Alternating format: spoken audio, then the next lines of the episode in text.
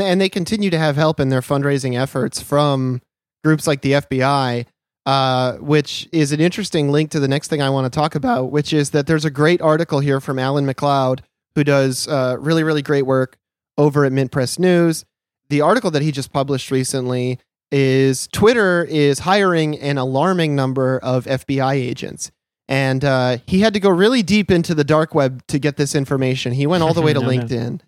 And uh, he's literally just been going around and collecting. Like, if you read the article, it's peppered with screenshots of people's LinkedIn profiles that are like, uh, Director, Corporate Resilience, Twitter, full time, March 2020 to present, two years, four months. Previous employment, resilience. Federal Bureau of Investigation, 21 years, seven months. Uh, Went to West Yeah, Point. no, no, no. God. But I, I, I like to imagine that it's like it's like any other job application though, where they're like, uh, you need ten for this entry level position, you need ten years of experience.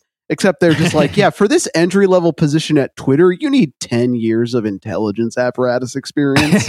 right. No, but yeah, I mean, you that weren't really, really doing is it. intelligence work in the FBI. This is more like regular cop work. We need you to be like at a higher level. Well, they even say in the interviews that like senior executives and stuff at Twitter have have remarked like it looks really good to hire these guys plus reti- quote unquote retired FBI agents and they're hmm. saying this in the open often have contacts and and friendships and associations with current FBI agents and can rely on them for resources that the company wouldn't otherwise have. So if you know anything about the concept of manufacturing consent, you've got to realize that this this street goes two ways, Yeah. right? Like they're it's not a, just it's a getting big highway back and forth. yeah, they're not just getting resources from the FBI. They're getting fucking talking points straight In from the other horse's mouth, straight from the champs of Fed, ideology. Always a Fed. Yeah, Mm-hmm. well, and they're not all just necessarily like FBI agents. Like this guy, uh, Kanish uh, Karan, now works at Twitter full time, one year, nine months as an information integrity and safety specialist. He previously worked for two years and four months at the Atlantic Council, working in their DFR lab. So he, this guy does like computational journalism and for? and data science. D's So this guy- freaking. The get dumb fucking uh, uh, something. nuts, but the R is silent. But uh, so this guy's like a cybersecurity and data aggregation specialist who specializes in journalism and who uses Twitter?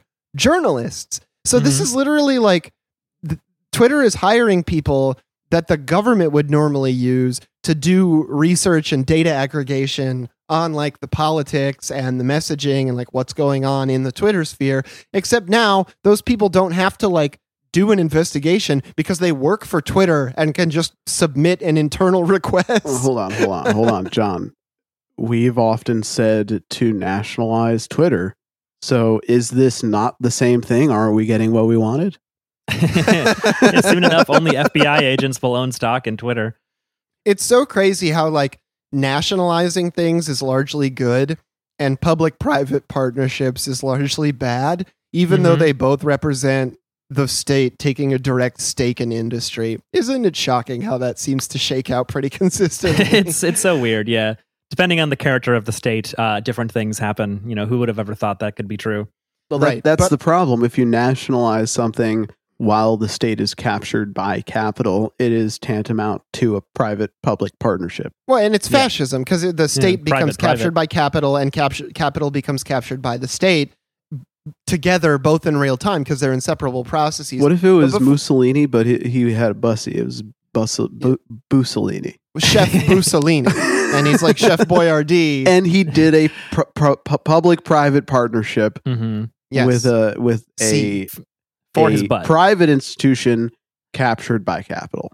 yes, he's like fiat is going public, and to celebrate, My celebrate, ass is we- going private. we, we've we've decided to launch a new beefaroni. Uh, but before we get too far off in the weeds, I just want to read a couple of paragraphs from this Alan MacLeod article that I think really drive home uh, some of the most glaring issues here. Uh, under the header section, is there a problem?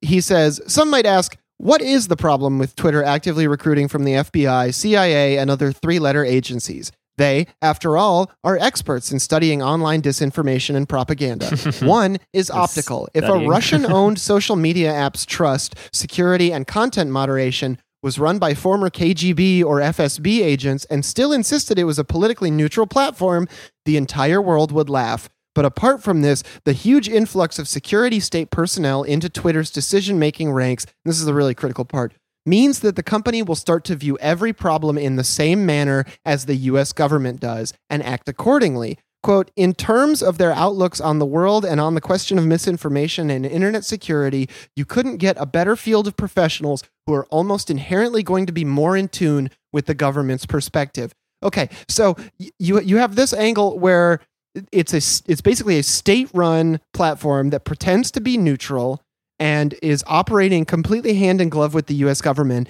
And then on the other hand, it's currently being acquired by Elon Musk, the dumbest and richest man in the world. Well, yeah, no, no. Here's the here's the question. It's like what? So, like, the argument that's made about like Elon Musk is that he makes like these epic soy Reddit uh, uh, appeals to like um like y- your like fedora type free speech guys. Gentle sir But how is that possible when not only is Twitter captured and will be captured for the foreseeable future by the US intelligence apparatus, but Elon Musk's various other enterprises, especially SpaceX, are involved in a very tight private public partnership with the US government. Like how how does that make any sense?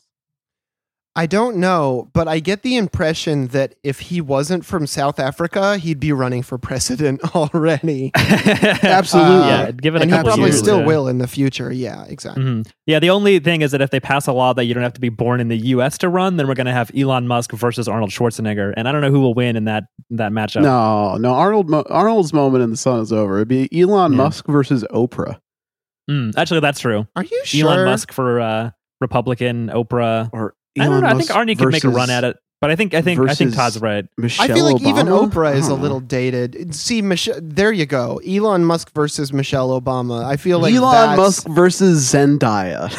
Yeah, Who is like, a- it's just like Joe somebody Biden that is dated, everybody like, loves right now. they couldn't find anyone better than Joe Biden to like install as president. So I That's don't know. true. Like, that's their true. their, their yeah. stable is kind of thin of like young people. They were like Pete, Kamala, people that almost everyone finds utterly repellent and horrifying.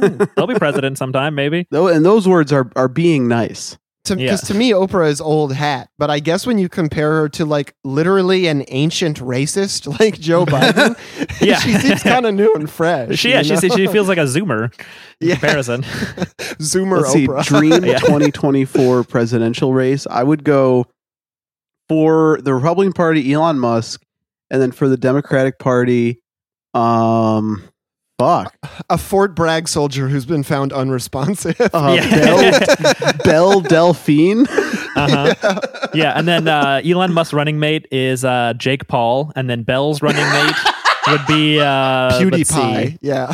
Yep, yeah, PewDiePie. PewDiePie makes like a, a hard left Notch, Notch from Notch, yeah. Minecraft. well, he's Swedish. Elon Yeah, Musk he's and. Elon Musk and Notch from Minecraft versus Pe- PewDiePie and uh, Belle Delphine. turn.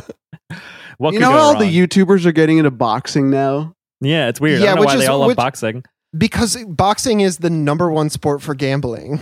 Mm. People love to Yeah. get boxing Oh, is like a sport that sense. is 100% propped up by old dudes who smoke cigars betting on the outcomes of the matches. But those old dudes who smoke cigars have been smoking cigars for too long and they're all And they're all dying. dying, yeah. And Oh, so yeah.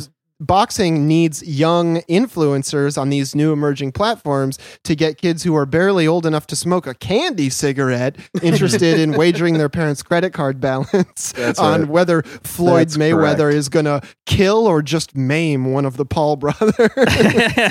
I watched that them. fight. It was very disappointing. My That dad was, Yeah, I invited mean, me over nothing to watch that fight, and I ended up smoking weed outside for most they just of hugged it. each other.